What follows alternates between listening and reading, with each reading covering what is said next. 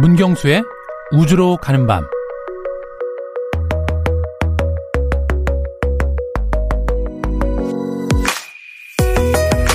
지구가 아닌 다른 행성 혹은 은하계에 생명체가 존재할까?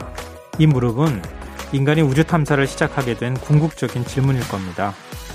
우리는 아직 우주에서 생명체의 존재를 찾지 못했지만 천문학자들의 노력으로 생명체의 징후들이 조금씩 모습을 드러내고 있는데요. 오늘 우주로 가는 밤에서는 금성에서 발견된 생명체 흔적에 대해 이야기 나눠보겠습니다. 문경수 과학탐험가 오늘은 전화로 만나보도록 하겠습니다. 안녕하세요. 네, 안녕하세요. 네. 이 며칠 전이었었죠. 금성에서 생명체 흔적이 발견됐다고 알려져서 뭐 큰 화제가 됐는데 이게 네. 어떤 얘기인지 소개를 좀 먼저 해주시면 어떨까요? 네, 그 요 며칠 국내외 과학론에 이슈가 되고 있는 내용인데요. 네. 그 금성 대기에서 생명체가 존재할 수 있다는 증거가 포착이 됐습니다. 음. 네, 그래서 뭐 자주 등장하는 뉴스긴 한데요. 그 아무래도 최근 우주 탐사가 화성과 달에 사람을 보내는 일에 집중하고 있는 상황에서 네. 어, 우주 생물학 탐사 관점에서 큰 쾌거라고 외신의 반응을 보이고 있고요. 어, 무엇보다 금성에서 발견된 점이 주목을 받고 있습니다. 아니 쾌거는 쾌거인데 네. 어, 화성에서 나와야지 금성에서 나오면 어떡해요. 화성으로 가는데 우리는. 네. 아, 참 그게 좀 아쉬운데 네. 지금 보통 생명체 흔적이로, 흔적이라고 하면 뭐 물이 있다고 하는 그 정도 가지고 얘기하는 건 아닐 것 같고 네네. 생명체가 있었다고 하는 존재했다고 하는 뭐 유기물이나 아니면 네. 박테리아 흔적이든 뭐든 그런 게 나와야 되는 거 아닌가요? 네, 그 이번 발견을 좀 풀어서 말씀을 드리면은 그 생명체를 발견한 건 아니고요. 금성 대기에서 생명 활동의 흔적을 제시하는 물질이 발견이 된 겁니다.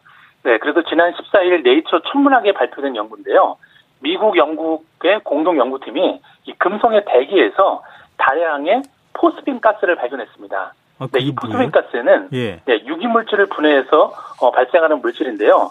주로 산소가 없는 환경에서 미생물에 의해서 만들어지는데 뭐 이를테면 호수 밑바닥이나 동물의 내장에서 주로 발견이 됩니다. 자, 그래서 이번 발견을 통해서 어, 금성 대기에 미생물 형태의 생명체가 존재할 가능성이 대두가 되고 있는 거고요.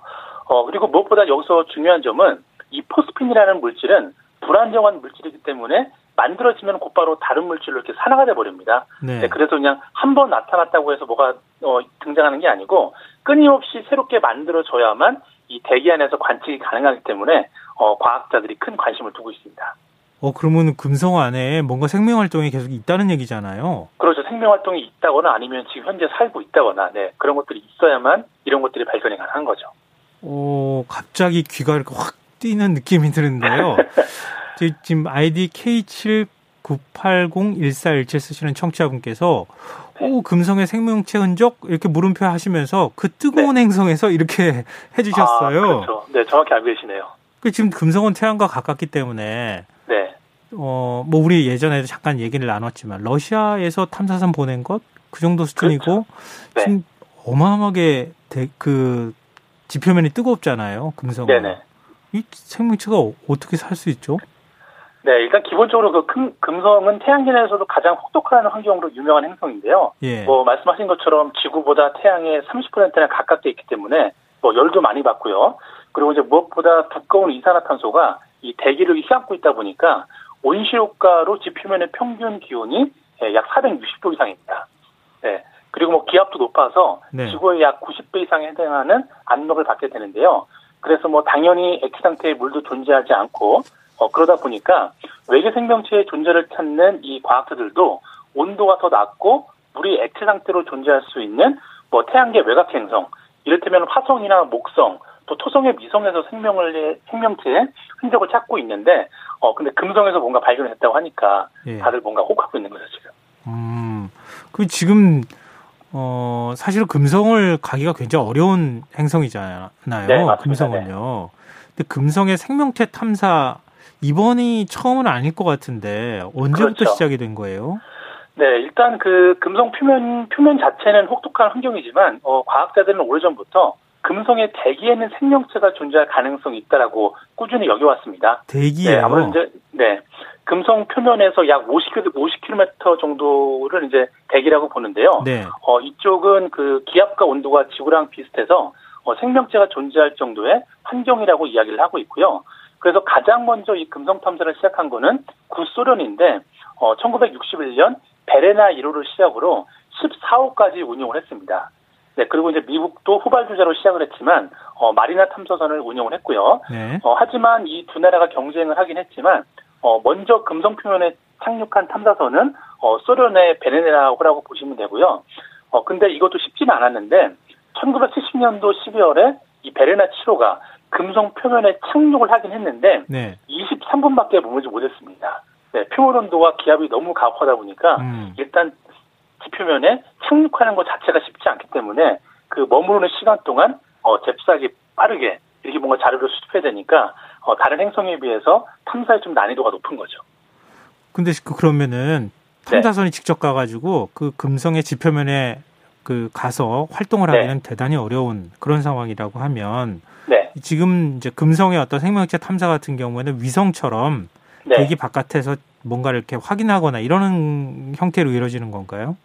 어, 그렇죠. 그래서 이제 최근에 금성 탐사에 이제 집중한 프로젝트를 보면은 어, 유럽 우주국의 비너스 익스프레스라는 이 궤도 탐사선이 2006년도까지 금성 궤도를 약 600회 이상 공전하면서 음. 이 금성의 대기와 또 구름의 운동 방식을 규명하는 탐사 임무를 수행을 했고요. 또 가장 최근에는 어 일본의 그 항공 우주국에서 발사한 아카스키라는 그 탐사 위성이 2015년도 2월 달부터 어, 또 금성 궤도를 돌면서 어, 금성의 기상학 연구를 수행을 하고 있습니다. 아, 그렇군요. 저희 청취자분들께서요. 마성의 네. 영민님께서 네. 얼마 전에 토성 위성 어, 엔켈라두스서 네. 엔켈라두스에서 복합 유기 분자 발견된 것처럼 이번도 같은 맥락으로 봐도 될까요? 어, 이렇게 해주셨고요. 어, 네. 카르마 국뽕님께서는 곰벌레 한표 이렇게 해주셨는데, 네. 어 맞나요? 어, 맞습니다. 어, 엔켈라두스까지 언급해 주시는 거 보니까, 어, 저희 청취자분들 수준이. 아, 제가 일부러 자랑하려고 일부러 물어봤어요. 저희 네. 청취자분들 수준이 이렇습니다. 네. 근데 그 금성 대기권에 미생물이 네. 존재하면 지구까지 날아올 수 있다. 이런 연구가 네. 있던데, 이 가능한 네. 일입니까? 네, 이번에 그 공동 연구를 했던 그 미국 카디프대 연구팀이 이제 그런 얘기를 했는데요. 어, 만약에 금성 대기권에 미생물이 존재한다면 어, 지구까지 날아올 수 있다라고 주장을 했는데 어, 그 맥락은 이렇습니다. 어, 금성과 지구가 그 지질학적으로 유사하기 때문에 태양과 금성 지구가 일직선으로 정렬이 되면 이 태양풍의 영향을 받아서 지구로 미생물이 날아올 수 있다는 얘기죠. 음. 네, 그래서 이제 이 연구팀이 어 이번에 그 금성 대기에서 포스핀을 관측한 게 이제 2년 전인데요. 네. 그 비슷한 시기에 어 다른 나라 연구팀도 또 비슷한 결과를 발표를 해서 어 이런 가설에 힘을 많이 실어주고 있습니다. 아, 이번 이제 연구가 네. 학계에서 어떤 반응을 보이, 일으키는지를 궁금한데요. 네. 일단 그 우리나라에도 그 지식이라는 저서가 그 출간된 영국 영국의 천재 우주생물학자 이 루이스 다트넬 교수가 있는데요. 네. 어 이분이 얘기하기를 어 포스핀 발견이 금성 탐사에 있어서 중요한 분교점이 되고 있다라고 또 유세 언론과 인터뷰를 했고요. 어 덧붙여 갖고 어, 후속 연구를 통해서 이 금성 대기권에 밝혀지지 않는 사실들을 밝히고 생명체 존재 여부를 추적할 수 있는 중요한 기회가 될 거라고 말을 했는데 뭐 전반적인 분위기는 어, 이번에 포스핀 가스가 발견된 게 어, 금성 연구에 정말 중요한 역할을 할 수 있을 것으로 평가를 하고 있습니다. 그러면 화성에만 진짜 뭘 보내지 말고 금성 네. 연구에도 조금 더 더 힘을 써서 네. 금성 쪽으로도 뭔가를 좀 많이 보내야겠어요, 우리가. 어, 그렇죠. 아마 앞으로도 다른 많은 나라들이 그런 계획들을 가지고 있을 거라고 생각이 듭니다. 음. 근데 나사에서 금성의 네. 도시를 네. 만드는 계획을 추진했었다는 이야기도 있더라고요. 네, 저도 자료조사하면서 이제 깜짝 놀랐는데요. 네. 일단 뭐 저라면 금성에 가서 살지는 않겠지만, 어, 나사에서 실제로 금성 이 대기 위에다가 도시를 만드는 계획을 진행을 했었습니다. 아니, 어, 아무래도 아까부터 유럽... 대기 대기 하시는데요. 지금 네네. 공중에 도시를 띄운다는 얘기예요? 그렇죠, 맞습니다. 그 우리가 그 뭐 애니메이션이나 SF, SF 영화에서 보면 되게 공중에 떠 있는 그런 도시들을 많이 볼 수가 있잖아요. 예, 예, 예. 네, 실제로 그렇게 비슷하게 조감들을 만들어 놨는데요. 어, 이런 좀 이렇게 연구를 하게 된 계기는 아무래도 유럽과 러시아에 비해서 이 금속 연구가 부진하다 보니까 이 아이디어 수준의 계획으로 이제 계획을 수립했었는데 어, 사실 뭐 예산부족으로 추진은 안 됐습니다. 하지만 그 상상 그 자체만으로도 이 사람들의 호기심을 충분히 자극하는 계획이어서 또 이렇게 사람들 사람들 통해서 많이 화제가 되고 있습니다. 음, 지금 지금 이제 그런 거잖아요. 우주 정거장 같은 거. 네. 그리고 일론 머스크가 지금 우주 정거장을 왔다 갔다 할 수 있는 화물 뭐 우주선을 만들겠다, 발사체 그렇죠. 만들겠다고 하는 거잖아요. 네네. 그런 거랑 비슷한 개념이라고 보면 되겠군요. 어, 그렇죠. 그런 거랑 거의 그 비슷한 개념이라고 볼 수 있습니다. 음. 근데 화성 탐사는 미국이 좀 앞서 있는데 네. 금성 탐사는 지금 그 구소련 얘기해 주셨지만 어느 네. 나라가 앞서가고 있는 거예요? 네, 일단 아무래도 미국 같은 경우는 자본력의 우위가 있다 보니까 그 우주에 있는 다른 행성으로 탐사선을 보내는 데 더 집중을 하는 것 같고요. 네. 어, 그에 반해서 이제 유럽이나 러시아는 어, 전파 천문학의 태동기답게 이 전파 천문학을 중심으로 좀 천문학이 발달하다 보니까 이렇게 지구 인접 행성에 대한 탐사에 집중하는 부분은 분명히 있고요. 하지만 뭐 최근에 어떤 흐름들을 보게 되면 서로 잘하는 분야가 있기 때문에 어, 협업해서 이 공동 연구를 진행하는 추세가 늘어나고 있습니다. 어, 지금 그러면 약간 좀 금성 탐사에 있어서는 네, 미국 대 뭐 유럽 이런 구도가 그렇죠. 만들어질 가능성이 있겠군요. 네 맞습니다. 근데 저희 청취자 이경희 님께서 그 뜨거운 금성에 없었던 생명체 흔적이 나타났다면 혹시 태양의 온도가 조금 낮아져 가고 있는 것 아닌가요? 이렇게 질문하셨는데 네, 대답해 주실 아? 그건 아니고 이제 지표면에서는 아직 발견적이 없는데요. 네. 그 대기 중에서는 아주 뭐그뭐 구소련의 탐사선들이 거의 1960년대에 가서 이제 어떤 그런 관측들을 했기 때문에 네. 이 대기 중에는 충분히 생명체가 존재할 수 있는 환경이 되고 또 그 생명체들이 살아가는데 먹이가 되는 그런 유기 화합물들이 많이 있다라는 거는 이미 관측이 됐기 때문에 오래전부터 금성의 대기는 우주 생물학자들의 관심 대상이었죠. 어, 그러니까 뭐 지금 우리가 알고 있는 지식으로 상상하기에는 뭐 바이러스 같은 게 공중에 떠서 다니고 그 그렇죠. 바이러스의 먹이가 될 만한 유기물들이 대기에 존재하고 있다. 네네. 아, 그런 정도로 우리가 상상하면 되겠군요. 그렇죠. 네. 네. 이 금성에서 지금 생명체 존재 징후가 나왔기 때문에 계속 앞으로 이제 연구를 이어갈 것 같은데요. 네. 미래의 금성 탐사 어떤 방식으로 이루어질까요? 네, 일단 그 새로운 증거들을 계속 찾아 나설 것으로 보이고요. 그리고 이제 과학자들이 좀 이렇게 많이 가설을 세우고 있습니다. 어, 과거에 금성의 바다가 증발하는 과정에서 아마 미생물이 대기에 들어갔을 가능성이 높고요. 또 이제 그 직- 직접 그 금성에서 뭔가 생명체가 탄생한 게 아니고 뭐 지구나 화성에서 날아오는 운석이 어, 그 금성의 대기에 미생물을 보냈을 가능성도 많이 좀 대두가 되고 있기 때문에 어, 아마 이번 계기로 지속적으로 이제 앞으로 금성에 탐사선을 좀 가지 않을까 예상을 해봅니다. 아, 그 방금 전에 지구나 화성에서 운석이 날아가서 금성으로 갔다 말씀하셨어요? 네네. 그 그렇게 가능해요, 그게?